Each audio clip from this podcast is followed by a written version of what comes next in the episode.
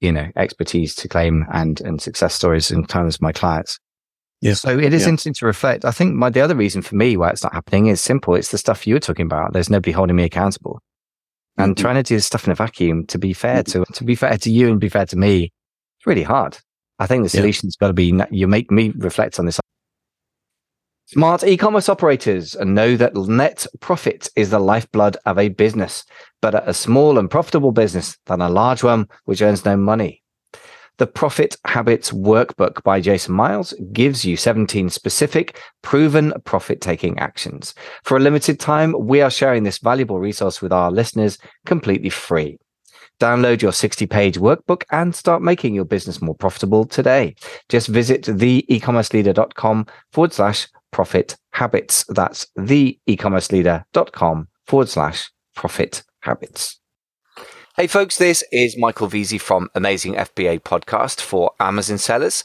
I'd like to introduce an episode from our sister podcast, The E-commerce Leader, which has got a slightly broader remit for all e-commerce sellers. In this deep dive episode, Jason Miles and I deep dive into a key e-commerce topic. Hope you enjoy the show. Hey folks, Michael from The E-commerce Leader again.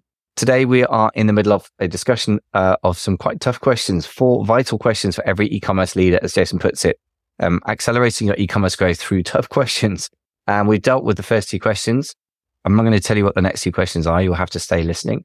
Uh, but I promise you they're quite searching questions and we both honestly answering them as well. So we're putting ourselves on the line as well. So hopefully that will show you an example of how to do that for yourself. So stay tuned. I hope you enjoy the show and hope that it helps you move forwards in your business. All right. Well, Let's do question three, huh? okay. Are you, You stretching for new goals? Yeah. Let, let me ask you then. Are you stretching for new goals or are you feeling satisfied and plateaued? Do you have written goals and a budget you have to hit? Mm, man, that is a hard question, which is why I put it on the list. You're asking yourself the hard questions via me. I like it. This is a good, I good am, mechanism. man. I am. I'm here. here hard questions for you to ask me, Michael. See, I'm creating the context in which I'm being held accountable. Yeah, you know the reality is we started this year with, I would say, undefined revenue goals for our various ventures on both the you know company side uh, with my wife and I, and on the charity side, we had clearer goals. And then on my consulting business with Kyle, we didn't have a specific revenue target. And and I'm, you know, it's January or February 12th as we record this. And I would just say I'm rethinking that logic of that idea. Like we didn't deliberately not have goals. We just didn't do it. We just didn't do the hard work. And, you know, the question is, do we have a budget? We have to, in the charity, we do for sure. We have a stated pro forma 2023, you know, goal for both program and income, you know, revenue. And so, you know, that's clearer. But in the businesses, we were kind of just like, Hey, let's just keep going. Let's just keep doing the stuff we're doing. And I would say that's insufficient, if I'm being honest. It's very interesting that comes up. I mean, the in the mastermind on Wednesday because uh, we have these fairly free form structures a lot of the time, and I've kept that because it works. I've just discovered that what people are really thinking, and then when you really get into a discussion where people are frank, you know, like we're doing now, you actually get more interesting answers than if you go through some kind of artificially structured program. I mean, that can be good as well. That's a different thing. But anyway, what came up was budgets. And, you know, one person said, we don't really have a budget. Somebody's got to like $4 million a year revenue, not even run rate. That's trailing 12 months. So, you know, they've got five brands. They're, they're doing well, but they've never really bothered with a budget, partly because Yeah. they've grown well and they've got fairly low overheads, whereas somebody else has got giant overheads. Um, they said, Oh my goodness, I can't believe you got a budget. You've got to have a budget. And then we sort of, he hammered them over the head for a minute. And then the guy said, look, I didn't really come here to get a hammering so much as to find out how to do it. So he moved on. But but you know, and guiltily, I'm guilty of the same thing. I mean, I guess if you don't have to have a budget because you don't have the, again, it's a little bit like if you don't have the apparent pain, like investors holding you accountable, you know, banks calling and where's our money this month? Again, mm-hmm. if you don't have a big overhead, you don't have a necessity to be so organized. You aren't as organized, and the irony of that is, of course, nothing else works as well. So that was interesting that how that came up organically. I guess I'm, Yeah. you know, in in my businesses, I got some quite clearly defined revenue goals, but because they're for somebody else. So this is for a client I'm potentially working with and they were part of the sales process. So again, having an interaction with somebody else so helps you to clarify things, doesn't it? If it's just you Yeah. and or a business partner and your interests are aligned, it, it kind of doesn't force you into things. When there are more people involved and your interests can be out of alignment, it seems somehow to push you into more clarity. It's very interesting how that works. It is. I rem- I can't get the quote exactly right, but it reminds me of that quote that says something to the effect of learn to do hard things, not to learn to do hard things. Don't learn to suffer. And it seems like sometimes if we have not a real aggressive goal, like you know, it starts with not, with not having a goal because then you can kind of just muddle through. It's like, well, I don't have a hard goal. So then, I'm not really pushed. And I, you know, and cause in a way, the goal will keep you accountable. You know, at least if you, if you have a clear goal, you're like, Oh, I, I knew I had a goal. I made the goal. I wanted the goal. I didn't execute and let's reboot and try it over. So I mean, I think that's, that's part of it is this whole idea of holding yourself accountable and a goal is a good way to do that. Having the pro forma budget where you literally envision the whole year and you say, well, what's plausible? What's that? What is actually achievable? And are we going to live up to that, you know, potential reality? And, you know, in a big company, that is one of the nice parts about having a senior leadership team is sometimes they push you like, well, no, it's actually going to be 17% growth this year. Really? There's no way we can do that, you mm-hmm. know? But then you rise to the occasion or you don't. But nonetheless, there's that goal that's been imposed on you. And if you're the leader of the organization, if you don't do that work of imposing the goal, you know, then, then it doesn't, you know, it's not going to happen. And it's a tricky one because it's like Nietzsche said, be careful when battling monsters lest you become one. and we've all had goals imposed on us that we are like, I hate this. This is stupid. This is, this is horrible, you know? But nonetheless, that is a function of the organization. Somebody has to set the bar and say, what are we trying to achieve? Also, yeah. it, it, invokes a, what it evokes a passionate dialogue. Indeed, if if, if somebody mm-hmm. in senior leadership says we should grow seventy percent, and you come back and say that's the stupidest thing I've ever heard, we're making no profit now. Why should we grow sales before we sort profit out, or whatever it mm-hmm. may be, or that's yeah. not possible. We don't have enough people. That forces senior leadership to then adjust, but still have a set of direction and say, okay, so maybe we need to put a budget for hiring more people, or we reduce the mm-hmm. percentage mm-hmm. goal, or whatever it may be. So then it becomes a dialogue out of which again, a dance to your point, but it's a dance with a leader. And I think a lot of the time, how can I put this? A lot of modern life kind of culturally, I'm not going to fall into some giant debate that's going to go wrong in the internet because I'm not interested in that. But I think a lot of modern life seems to revolve around the idea that we're all roughly in this together and equal and whatever. Whereas in business, it's a very hierarchical thing. And I think that actually mm. works very well. I mean, there are alternatives that are more complex that aren't hierarchical.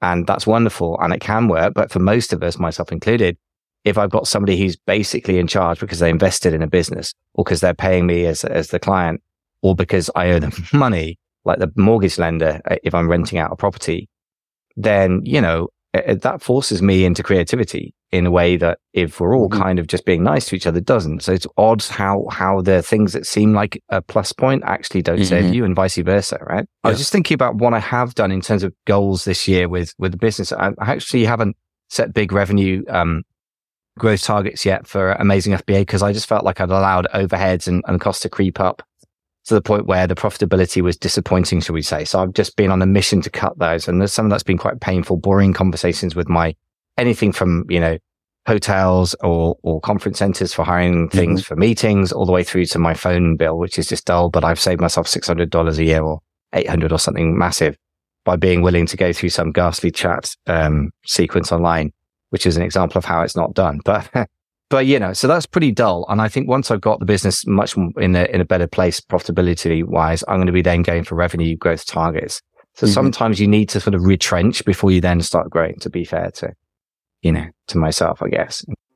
Veteran e-commerce operators know that net profit is the vital lifeblood of a business. Better a small and profitable business than a large one that earns no money.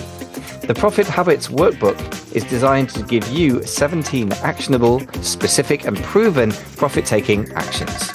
You can implement them at your own pace and let the power of this trusted framework revolutionize your company. The Profit Habits Workbook makes profit improvement a fast and efficient achievement. For a limited time, we are now sharing this resource with our listeners completely free with no strings attached. To download your 60 page workbook and begin your journey to a more profitable business today, just visit theecommerceleader.com forward slash profit habits. Yeah, absolutely right. I mean, the goals don't have to be revenue goals. The goals could be any number of things. I mean, there could be a lot of different goals. Some goals could be what you're going to eliminate, you know? Yes, I've done a lot of elimination recently, which has yeah. been, yeah, hard work. It, eliminating is weirdly hard work, but it's, it's yeah. definitely a good thing to do. So I guess that brings us neatly to question four. I may as well ask you since I'm, I'm there, which is question four. What are you avoiding in your business that you know you need to do, but you can't find the courage to tackle? Hmm. This is probably the toughest of the four questions. I'm not sure I can say publicly what these things are.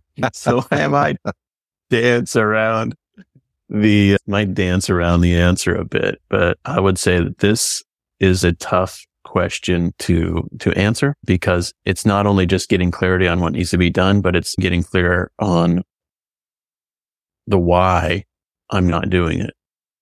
And is it because of fear, fear of the future I don't understand? Is it fear of confrontation? Is it fear of taking big risks or bigger risks? What, what exactly is the, the reason? Is it laziness?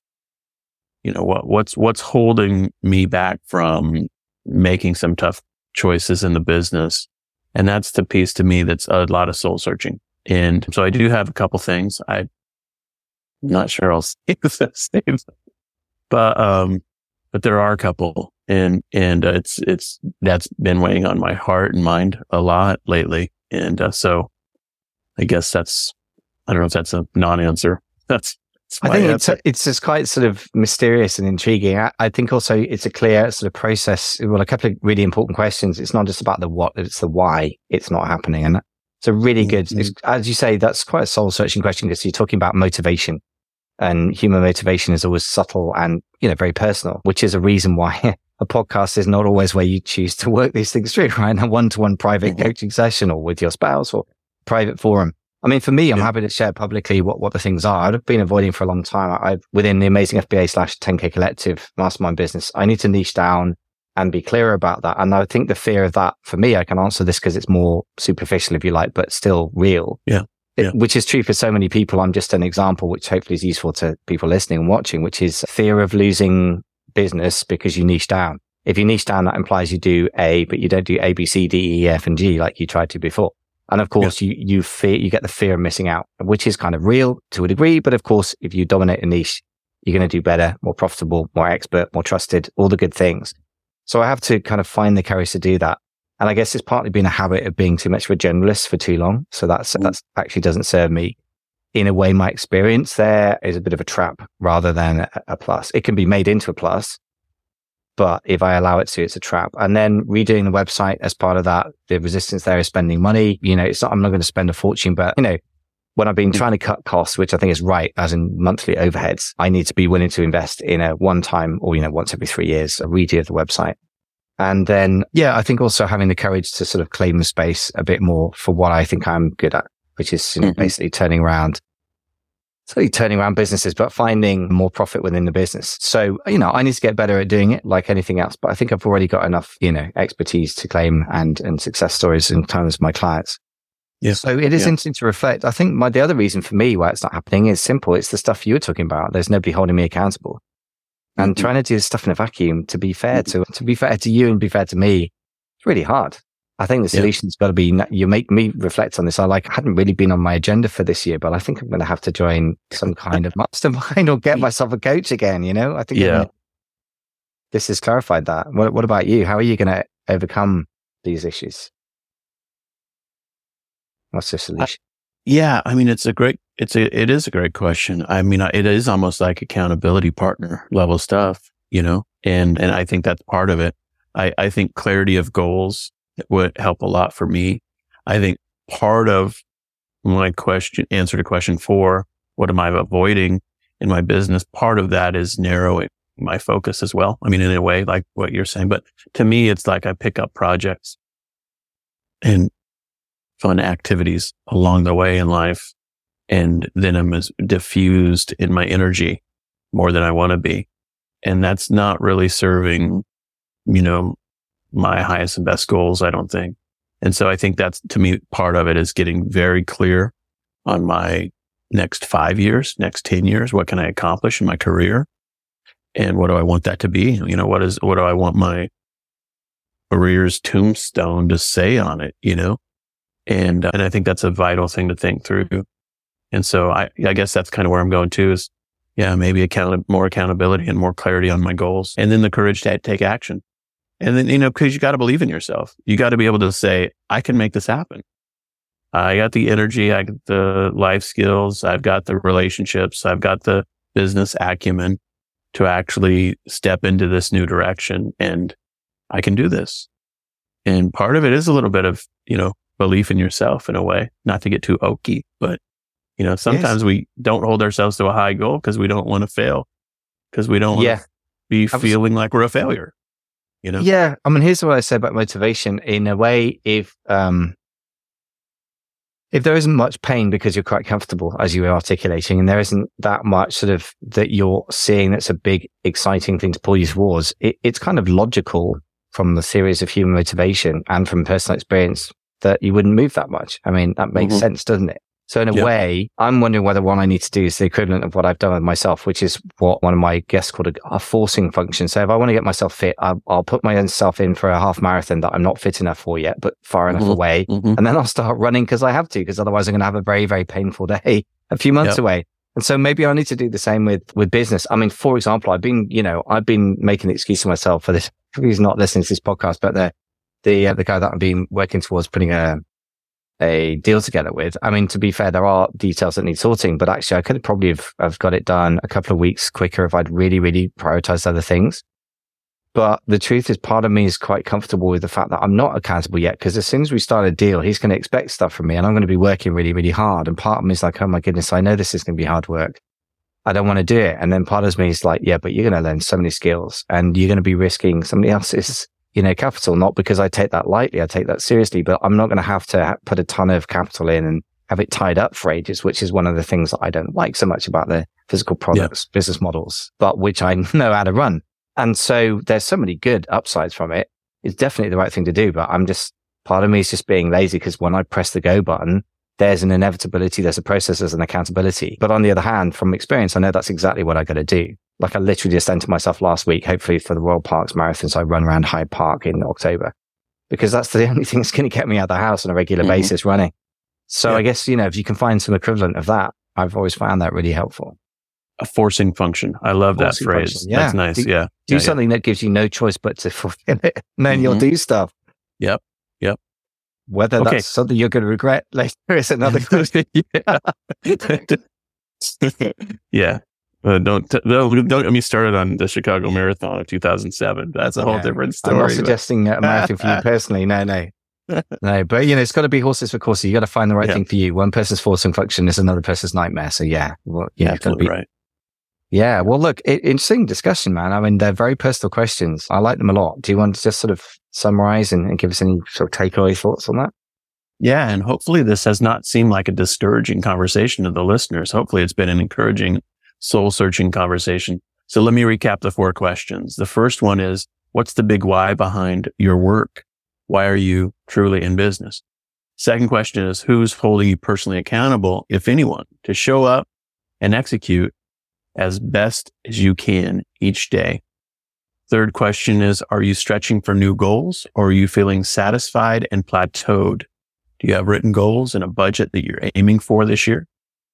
The fourth question is, what are you avoiding in your business that you know you need to do, but you can't find the courage to tackle? So with those, thanks, Michael, for this great conversation today. Hopefully this is a fun one for you. It's a little different than our usual back and forth, but to me, it yeah. very, very helpful. It's catharsis, I guess. Yeah, me too. I think they're excellent questions for anyone to ask themselves. And, you know, if your conclusion is that you need help, as we both I think for ourselves articulated quite well. It's really hard to pull your own bootstraps up. So if you do want some help with your business, then you can check our workout at amazingfba.com or omnirocket.com respectively. And uh, I guess we get a coaching people. we've got to go and find ourselves some coaches by the sound of it. good times, good times. All right, friends. Well, if you enjoyed the conversation, feel free to subscribe on the player of choice. We would also love your highest and best review if that's a function on the player of choice that you use. And of course, you can find all our resources at the ecommerceleader.com. Michael, thanks again. Thanks again, man. Veteran e commerce operators know that net profit is the vital lifeblood of a business. Better a small and profitable business than a large one that earns no money. The Profit Habits Workbook is designed to give you 17 actionable, specific, and proven profit taking actions. You can implement them at your own pace and let the power of this trusted framework revolutionize your company. The Profit Habits Workbook makes profit improvement a fast and efficient achievement. For a limited time, we are now sharing this resource with our listeners completely free with no strings attached. To download your 60 page workbook and begin your journey to a more profitable business today, just visit theecommerceleader.com forward slash profit habits. That was the e-commerce leader podcast with Michael Veazey in London, England. Jason Miles in Seattle, Washington. We offer you free help on our website, including PDFs, videos, and mini courses on topics like traffic, product, and sales channels. Some are for Amazon, most are for any sales channel. To get those and to stay up to date with our podcasts, go to www.theecommerceleader.com. Thanks for listening.